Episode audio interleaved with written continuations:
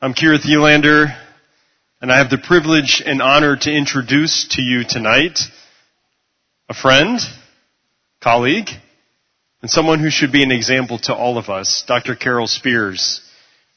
A bit of the facts of Carol's life. She did her undergraduate training at Samford University. She got an MBA at Georgia State University. She worked in the telecommunications industry for a number of years. If that wasn't enough, God called her to medicine. She went to medical school at University of Alabama, and then she went to general surgery residency at the University of Kentucky. After working for a few years in Kentucky, she then moved to Kenya to work at Tenwek Hospital and to help start the first surgical, general surgical training program at Tenwek Hospital with the Pan African Academy of Christian Surgeons. And through her time there, she was the glue. She was the glue that kept that residency together. She's trained a number of residents there. And then God called her to a new place.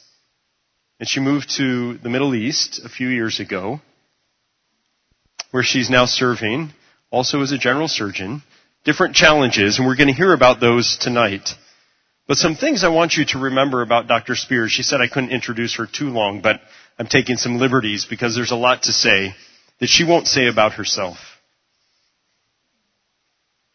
She's a colleague, but more than that, she's a friend. And more than that, she's an example to all of us, not just how to become a surgeon, but how to love God and how to love Jesus well. And I will say, because she won't say this, that we all can follow Carol, Dr. Spears, as she follows Jesus. So please, this evening, would you welcome with me a hero of the faith, Dr. Carol Spears.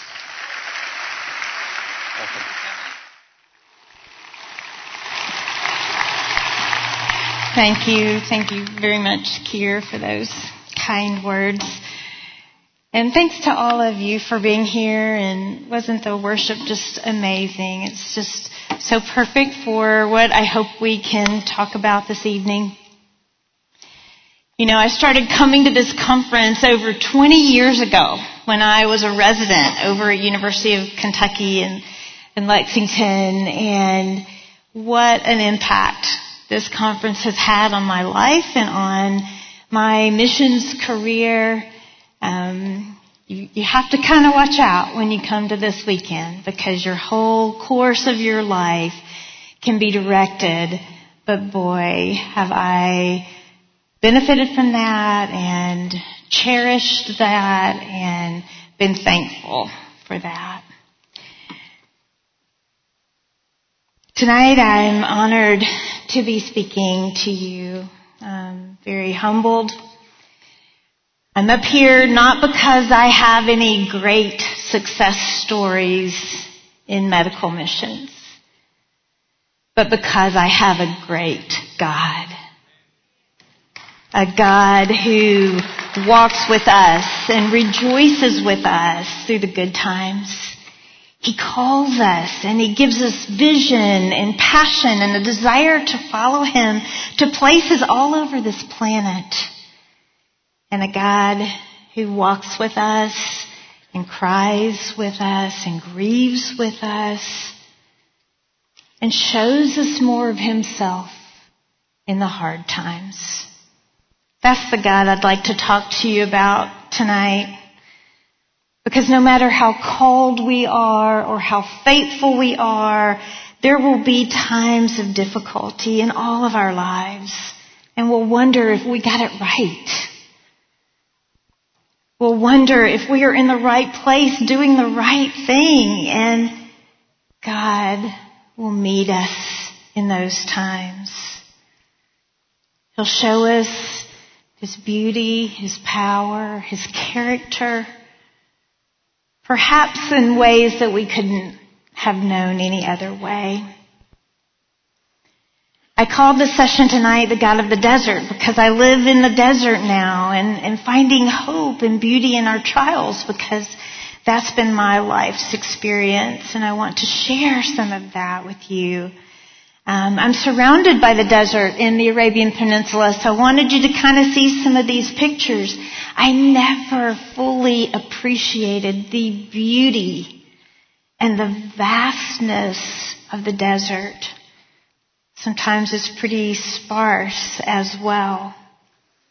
As we are going to see as we read in 1 Kings 19 tonight, we'll talk about Elijah sitting down under a broom tree. And this little bush is like a broom tree shrub and it gets a little bit bigger and it gave him some shade. And a couple weeks ago our team went out to this location and had a little team picnic and the kids uh, had some battery powered lights and so that decorated the tree. And I thought that would just maybe give you a visual image of what we're going to read about. So if you will turn in your Bibles to 1 Kings chapter 19. This, read the story of Elijah. It's probably familiar to so many of you and I'd like to share some of what I've learned from this beautiful story. It's had such an impact on my life. And I'd like to interweave some of my own story in with Elijah's in the hope that you will remember when the hard times come your way, how God was there for Elijah and he's been there for me. To set the stage a little bit, we first meet Elijah in 1 Kings 17 and he's hearing from God. He's a prophet and he goes to King Ahab and he says, there's going to be a, a drought. There's not going to be any rain for years. And he has to escape and go to the ravine where the ravens feed him. And then next he has to escape again and the widow and her son feed him and the, the flour and the oil never run out miraculously. And then in chapter 18, there's a showdown between our God, the only God Almighty, and Baal. And Jezebel, who had 450 prophets of Baal up there on that mountain, on, on Mount Carmel, dancing and, and trying to sacrifice a bull, and Baal never showed up. And then Elijah prays and God shows up in a major and powerful way and he comes down and he burns up the sacrifice and even the altar. And then Elijah prays for the rain to come and the rain comes and I, I can't help but believe Elijah feels like, okay, God, you've proven yourself. You are the one and only God. Now everything is going to change. Let's see what happens. 1 Kings 19, 1 through 19.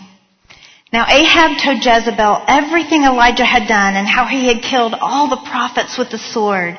So Jezebel sent a messenger to Elijah to say, May the gods deal with me, be it ever so severely, if by this time tomorrow I do not make your life like one of them.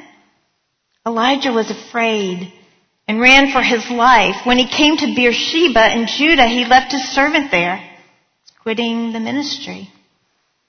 While he himself went a day's journey into the wilderness, into the desert. He came to a broom tree, sat down, under it and prayed that he might die. I've had enough, Lord, he says. Take my life. I'm no better than my ancestors. Then he lay down under the tree and he slept.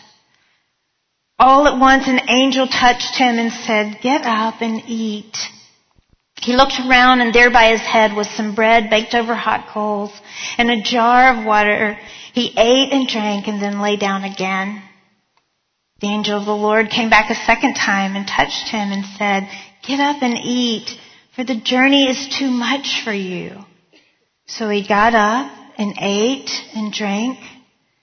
Strengthened by that food, he traveled 40 days and 40 nights until he reached Horeb, the mountain of God, another name for Mount Sinai. There he went into a cave and spent the night, and the word of the Lord came to him. What are you doing here, Elijah? He replied, I have been very zealous for the Lord God Almighty. The Israelites have rejected your covenant, torn down your altars, and put your prophets to death with the sword. I'm the only one left. And now they're trying to kill me too. The Lord said, go out and stand in the mountain in the presence of the Lord, for the Lord is about to pass by. Then a great and powerful wind tore the mountains apart and shattered the rocks before the Lord. But the Lord was not in the wind. After the wind, there was an earthquake, but the Lord was not in the earthquake. After the earthquake came a fire, but the Lord was not in the fire. And after the fire came a gentle whisper. When Elijah heard it, he pulled his cloak over his face and he went out and stood at the mouth of the cave. Then a voice said to him, What are you doing here, Elijah? He replied, I have been very zealous for the Lord God Almighty. The Israelites have rejected your covenant, torn down your altars, and put the prophets to death with the sword. I'm the only one left, and now they are trying to kill me too. The Lord said to him, Go back the way you came and go to the desert of Damascus. When you get there, appoint Hazael king over Aram, also appoint Jehu son of Nimshi king over Israel, and anoint Elisha son of Shaphat from Abel Meholah to succeed you as prophet. Jehu will put to death any who escape the sword of Hazael, and Elisha will put to death any who escape the sword of Jehu. Yet I reserved 7,000 in Israel, all whose knees have not bowed to Baal and whose mouths have not kissed him. So Elijah went from there and he found Elisha, son of Shaphat. He was plowing with twelve yoke of oxen and he himself was driving the twelfth pair. Elijah went up to him and threw his cloak around him. Then Elisha set out to follow Elijah and became his attendant. There's so much to unpack in this story and to, to gather and to draw meaning from. I hope that we can at least cover these three, three main points tonight that finding in that God of the desert, that it's often in the deserts of our life experiences that the beauty and the character of God becomes stunningly clear. And God may send us to the desert, but He's going to arm us with purpose and direction. And it's by abiding in Him that there can be fruit. And lastly, the importance and the gift of community. You know, initially it's going well for Elijah and he's hearing from God and he's following God's voice and doing what he tells him to do and going where he tells him to go. And God brings this proof that obviously he alone is God up on Mount Carmel, but then nothing changes. No one changes. Jezebel threatens Elijah and he's afraid and he's likely seen what she's capable of, so he runs. Verse 3 says he was afraid and ran for his life, and let's unpack that a little bit. Is it possible that Elijah was discouraged? Do you think that maybe he was disillusioned, that what he thought would happen is not happening? Do you think he could have even been despairing? Can we relate those terrible D words, discouragement, disillusionment, despair? Elijah goes deep into the desert and he sits down under the scrub tree and he says, I've had enough, God. And he wants to die. Maybe we don't want to die, but maybe we can relate to saying, God, I've had enough. I, I want to leave. I want to get out of this place. I, I had enough. I'd like to share some of those moments from my own life and my own journey and how God has met me in those and how it's safe to take some of those fears and concerns and feelings to God and how He will show you more of Himself. As you heard from Kier, a second career doctor. I worked in the telecommunications industry and I went on what I thought was a vacation to celebrate getting through with an executive MBA program. Went to visit a friend who was in Nigeria. She was working with Dr. John Tarpley and Maggie. I don't know, they're here somewhere. One of my heroes of this medical missions work that we do. Little did I know that that mission trip was going to lead to meet God calling me to go back to medical school. I didn't even know you could do that in your 30s, but there were about 16 of us that we called ourselves the retreads in my medical school class. Eventually I chose surgery and I went to the University of Kentucky to do my surgery residency and during that time, under the influence of this conference, I ended up taking a year out and doing what was sort of like a research year and going to Tenwek Hospital in Kenya.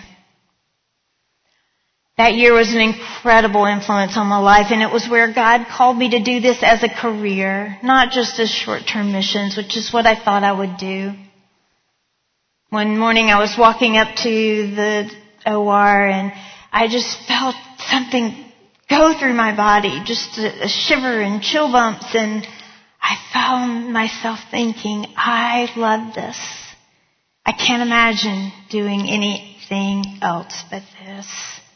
It was a tremendous year, spiritually, medically, surgically, and, and also a year to, to see the importance of the relationships on the mission field. Toward the end of my time there, a friend and I went on a little weekend getaway to Lake Naivasha to a beautiful resort and um, we were taking time out to pray and I was soon returning to residency back in the U.S. and I was trying to prepare for that. We left on Monday after the weekend around one o'clock in the afternoon. We'd only gone about 10 kilometers when out from the side of the road came four men. Two were carrying AK-47 machine guns. One had a knife, and I'm not sure what the other one had. They forced our vehicle to stop and then forced their way into the vehicle, making my friend get in the back seat between two of them, and I was wedged in the front seat between the other two. They drove us to a very remote area where there were no farms or people or cars. They had us get out of the car and come to a clearing and kneel down on the ground. They began going through all of our things and the leader came over to us and at gunpoint demanded more money. We said, we don't have anything else to give you. You, you have everything that we have. We don't have any more money to give you. And that wasn't good enough. Leader took me a short distance away to another group of trees he raped me. He brought me back over to my friend and I knelt down and we resumed praying. This whole time we had been praying whispered prayers of Jesus, please be with us. Jesus, please protect us.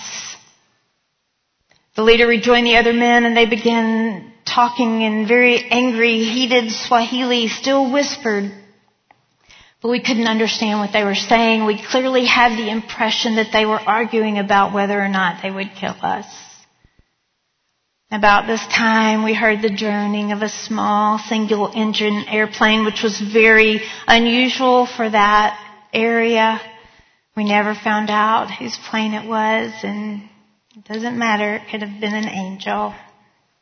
It scared the men and they gathered up as many of their thing, our things as they could and began walking off. We waited a few seconds and we looked around for the car keys and we tried to flag the airplane. It didn't see us and so we started walking the way that we had come from.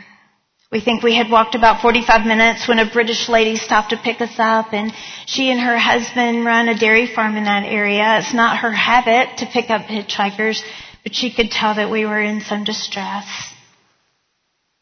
She took us to their dairy farm and they had a guest house and some of our friends took, came from Tenwek, took care of my medical needs and our mission leaders came from other parts of Kenya. And that night as we were gathered around the fire in that guest house, talking and praying, crying, I had the clearest image of Jesus with his arms outstretched and tears rolling down his face because when we hurt, he hurts.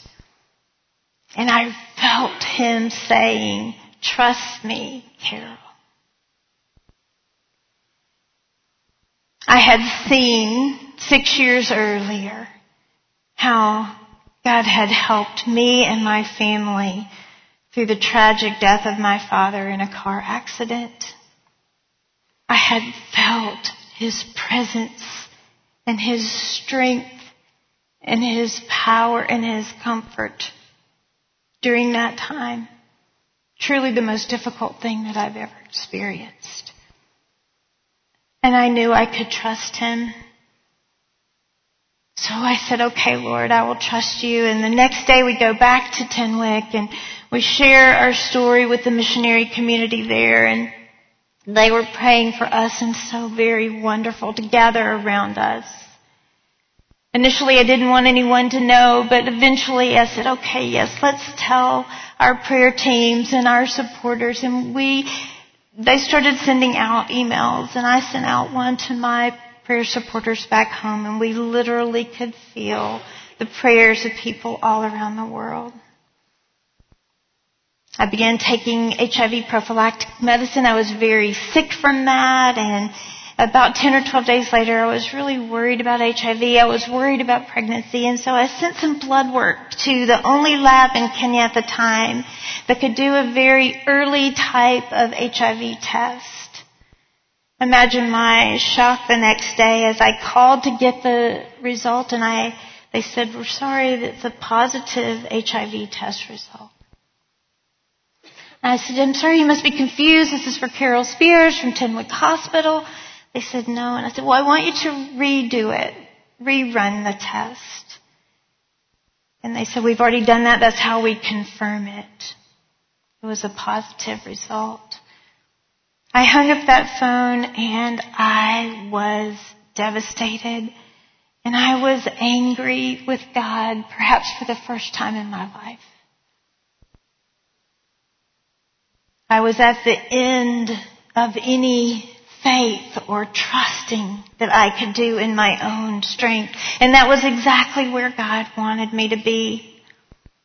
I'm sorry to say that I wrestled with Him over the next four or five days. I really didn't know what else to do and I would read scripture, scripture but it would make me angry and I would say, God, you, your word says you have unfailing love, but this doesn't feel like unfailing love. Your word says that you have a plan for good and not for evil, but this does not feel like a good plan to me. What about my future? What about, by this time I thought I was going to be a missionary surgeon. I wanted to follow him and to serve him. What about that God? As clearly as I've ever heard anything in my life from him, I continued to hear him say, Trust me. I didn't want to trust him. I wanted to fix it. You know, we surgeons, we are kind of guilty of wanting to have that to be what we do in life. Eventually I said, okay. Okay, God, I trust you. As an act of my will, not with any emotion or feeling that I have, but I trust you. He didn't fix everything immediately. He did eventually. And I have tested HIV negative for all of the many years since that time and I am thankful. He either healed me or that test was wrong, but praise God. He did it. And He gave me my life back and I thank Him for that. I was able to go and finish residency and to follow Him and to become a missionary surgeon. But what I am so thankful for that I could not have experienced any other way is the glimpses of his character, of how much he loves us, of his faithfulness, of his trustworthiness, and the fact that he is sovereign in all things. And he is good in all things, all the time, even if the answers are different than what we hope for. When God leads me to tell the story, I always want to be so sensitive to others in the room who have their own story. And not all stories have a happy ending. And if that's your situation, my heart breaks for you. I'm so sorry for what you have gone through. I pray that God has met you in your journey and allowed you to see his character. But I also pray that if this opens wounds and if there's somebody you need to talk to, I am willing. There are people and wonderful organizations here that are willing to talk to any of us.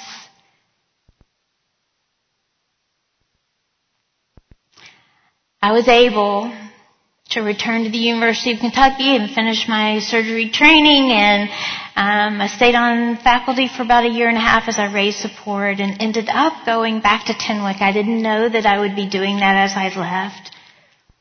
I had the amazing privilege of working with colleagues there to start the Tenwek Pan African Academy of Christian Surgeons, PACS, residency training program and over the next 12, 13, 14 years to see what God did to build that program. I'm so grateful for the PAX organization and what they're doing all over Africa to train up surgeons who are also missionaries and who love Jesus. I felt like I was in a front row seat of, of seeing God at work and I felt like I was where He called me to be in a, in, in a place that I loved. So you would think everything would continue to just go perfectly, right? No, it's not how it worked. Not for me. I was only about two and a half years into my time as a missionary surgeon and um, only about a year and a half into our residency training program and one Monday morning I just woke up and I felt completely overwhelmed and unable to function. Interestingly, it was right after we had returned from the coast of Kenya for a, a retreat, a spiritual retreat with our mission. I didn't know what to do. I'd never been in that type of situation before, so I went to my colleague and I said, I, I don't know what's wrong with me. I'm overwhelmed. I don't feel like I can do it anymore.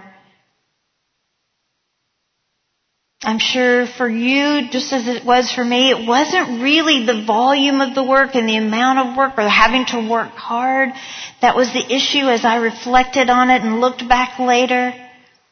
There were some serious relationship issues and some spiritual warfare going on, sadly with some of our residents at the time and with a national colleague at the time who had become so adversarial. And those conflicts and those relationships can, can eat at a part of your soul that, that can just be destructive. And the enemy can use these types of things to get into our head and, and to cause us difficulties. Thankfully, my colleagues encouraged me to take some time away, and I, I did. I left Tenwek and I went to the coast and and had some time at the beach, and I rested, and I slept, and I prayed, and I got help, and I processed things with other people. You know, when we see Elijah and he's sitting down under that broom tree and he's just saying, I've had enough. God, I, I can't do this anymore. What happens? God sends an angel to feed him, to give him water, to encourage him to rest and to sleep. Not just one cycle of all of that, but a whole second cycle. He sleeps again, the angel wakes him up again, and he eats and he drinks again. I love that image of, of the angel, maybe a, a pre-manifestation of God and of Jesus. With this angel caring for Elijah with tenderness, with concern for his well-being and with love.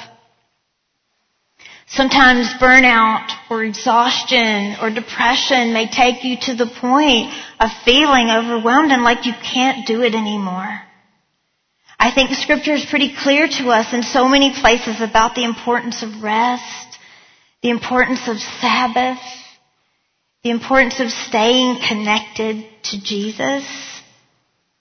Sometimes you're just not able to think very clearly or to process all that you need to.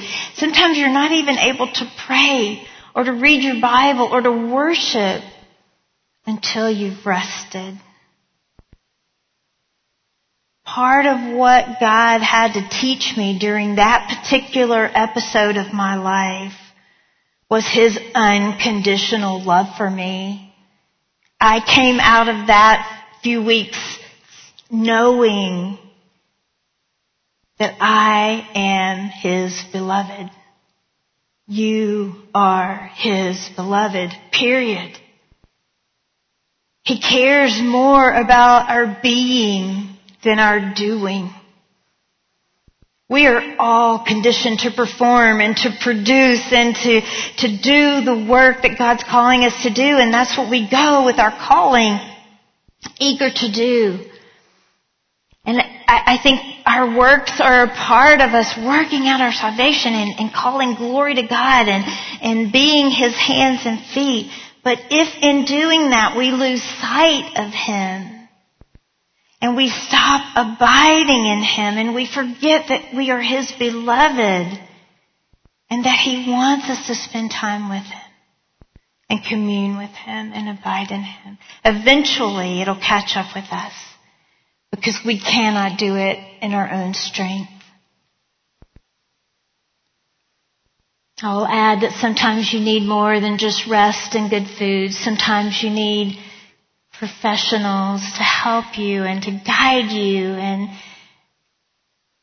whose calling is to serve those of us who go and serve. And there's some organizations here that do that wonderful, wonderful ministry.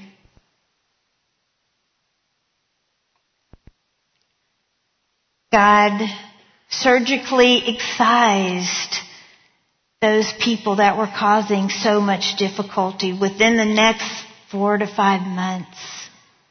So he had a plan all along.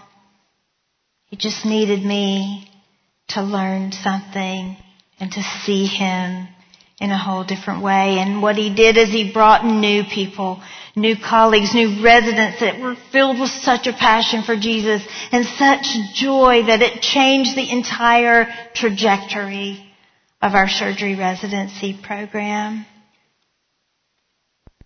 Over my time there from 2007 and then in 2008 when we started the residency program with two residents and two or three of us colleagues, to January 2019, right before I left, when he had grown it to a full contingency of not only general surgery residents, but also orthopedic residents, and to him be the glory.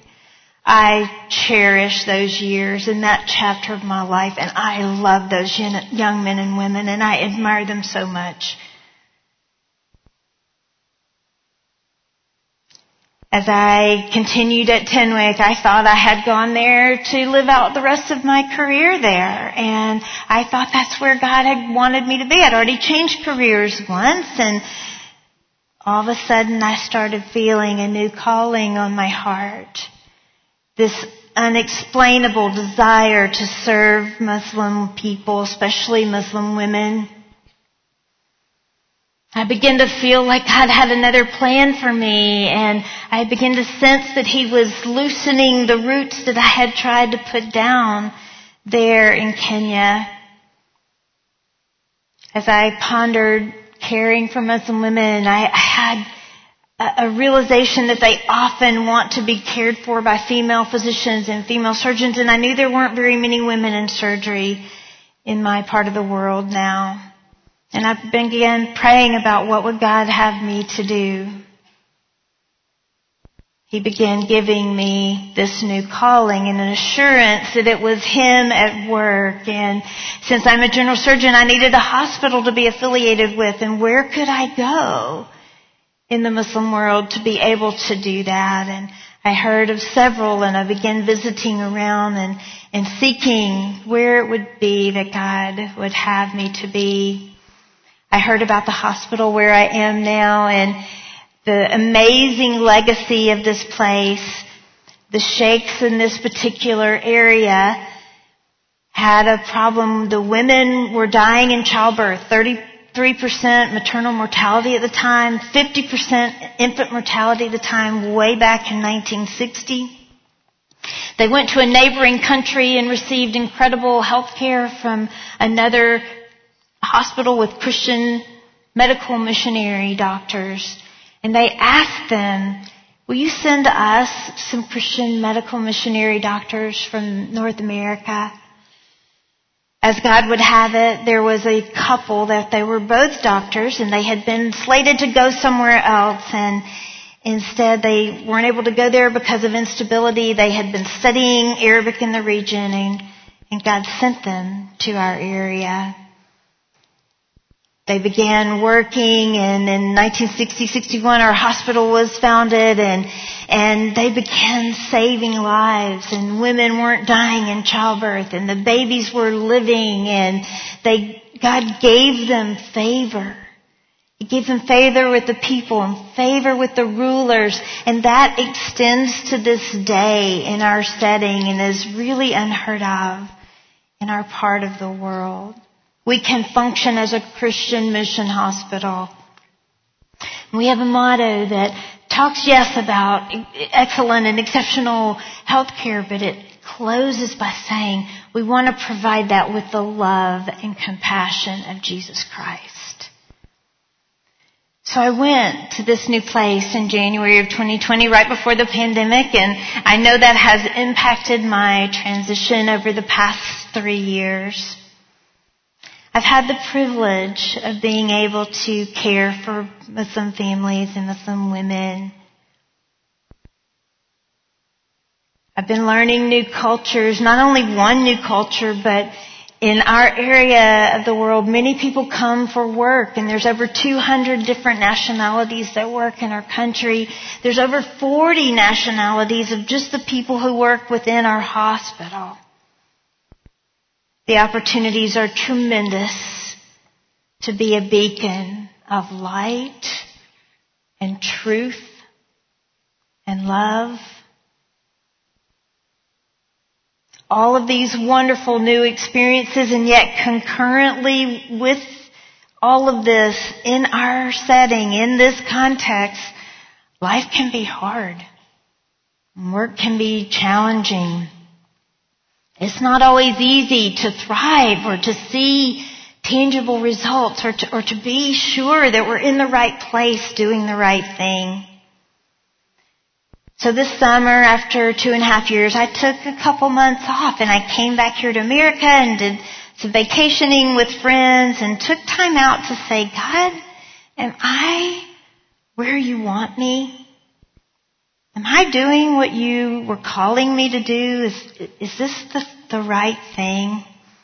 It was during this time that I got a call from Will asking me to speak as a plenary speaker and I wanted to say I'm the last person who needs to be up there sharing. I'm, I'm questioning, am I even doing the right thing? And as we talked in his kind and encouraging way, he said, I just want you to tell your story. As I prayed about it, I really felt God saying, I want you to tell your story too, but I want you to tell the story about the struggles and about how God meets you in those struggles. You're not alone if that's your story as well. You're not alone because God is with you. He's with me, but you're also not alone because many of us in this room Perhaps we're in that boat now. Perhaps just came away from some crisis or maybe we're about to head into one. I, rem- I felt like this time God was reminding me of point number two. That there is only through abiding in Him that He's going to be able to produce the fruit. It's His work to produce the fruit. We are to persevere. In this world there will be trials and there will be suffering. We are to persevere and we are to abide in Him. Several years ago, God had given me the scripture of John 15, 16. And it says, you did not choose me, but I chose you and appointed you to go and bear fruit. Fruit that will last. That's our desire to see that fruit that will last for all of eternity, people healed for all of eternity. So just like in verse 15 of 1 Kings 19, when God tells Elijah, go back the way you came, Elijah. Go back through the desert. But with purpose and direction and instructions to invite and to, that God will bear the fruit. Whether we get to see it or not. You know, I've wondered why does God send us to the desert? But I think it's because in those times we have to depend on Him and rely on Him and seek Him. We are not able to do it within our own strength. He gives us our calling, and I think as medical missionaries, it's very important to hang on to our calling and to remember it. He calls us, He sends us, He, we go and we want to be faithful, but He's the one who will produce the fruit. I'm struck by how Elijah travels 40 days and 40 nights down to Mount Horeb. There's nowhere in what we read that God is the one telling him to go there. He's going through desert the whole way there. He's in the desert when he gets there, and God sends him right back through all of that. Sometimes it's, there's things that we've got to learn and there's things that have to be refined in our lives. I also love how God shows up in such magnificent ways. The wind, the earthquake, the fire. Of course, He is not in those, the scripture says, but He's a part of that. His strength, His power is at work and being demonstrated in that. And then He comes in the gentle whisper. Did you notice that he asked Elijah both before and after he shows himself in all of this beautiful ways. Why are you here? What are you doing here, Elijah? And interestingly, Elijah's answer doesn't change much. I don't know about to your ears, but to mine, I read that as just a tiny bit whiny, just a tiny bit feeling sorry for himself. And even after he sees this magnificent manifestation of God, he, he still says the same thing. It's only, I'm only one, God. I pray that when we get to see the glimpses of the Almighty God, that we cha- it changes us, and that it changes our perspective and our attitude, and that we don't fall in that trap of falling, feeling sorry for ourselves. Lastly, I think that we can learn from this passage the gift of community. Elijah had been telling God how he's the only one who's zealous for him, but God says, hey Elijah, I have 7,000 people who are faithful to me. And then he directs Elijah. He gives him purpose and direction and he says, go find Elisha and anoint him to succeed you as prophet. He gives him a partner for him to mentor and for them to work together. One of the things I've learned along the way is part of my struggles and, and incredible counseling and things like that, that God creates us for community. Jesus sent out the disciples together. I did not go to you, to my current country as a, as part of a team. But a wonderful team adopted me into their team when I arrived and it has been the most amazing blessing. Don't underestimate the importance of having like-minded and like-hearted people to surround you. I love it that scripture in the Old Testament and in the New Testament includes the stories of the struggles of our heroes of the faith. Just like us, they saw the amazing works of our God, and yet at times they too faced trials and had doubts and wondered if they got it right. If you're facing trials tonight or having difficulties, I'll be back down here in a few minutes and I've asked some people who work in some of these organizations to come down here. So I would encourage you to come and let us pray for you and connect you with resources. They're here to help us and to guide us through these difficult times.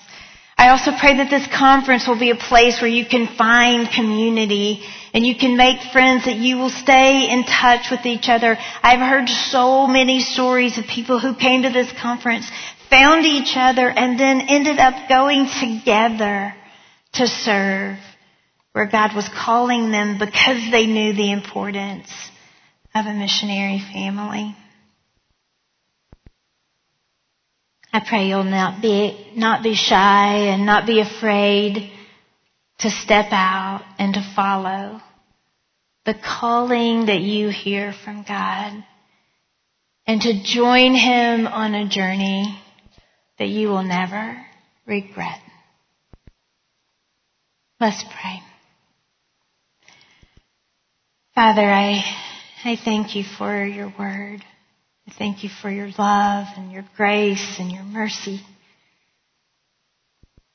Lord, I thank you for this conference and for the people that are here to assist in sending out the next generation of the workers that you are calling. And God, we pray you would continue to send out global workers for people to come to know the saving grace of Jesus Christ. Thank you, Lord. Thank you for not only our good times and the callings on our life, God, but thank you for those hard times where we meet you and experience you in ways that perhaps we could have not learned any other way. Lord, may you be glorified tonight and may you even now start to put on the heart of each one of us here, God, what it is you want us to commit to tomorrow as we have the opportunity to make our commitment before you. Now I pray you would give us safe travel and good rest and bring us all back here tomorrow. Lord, it's in Jesus' precious name I pray. Amen. Good night. You are dismissed.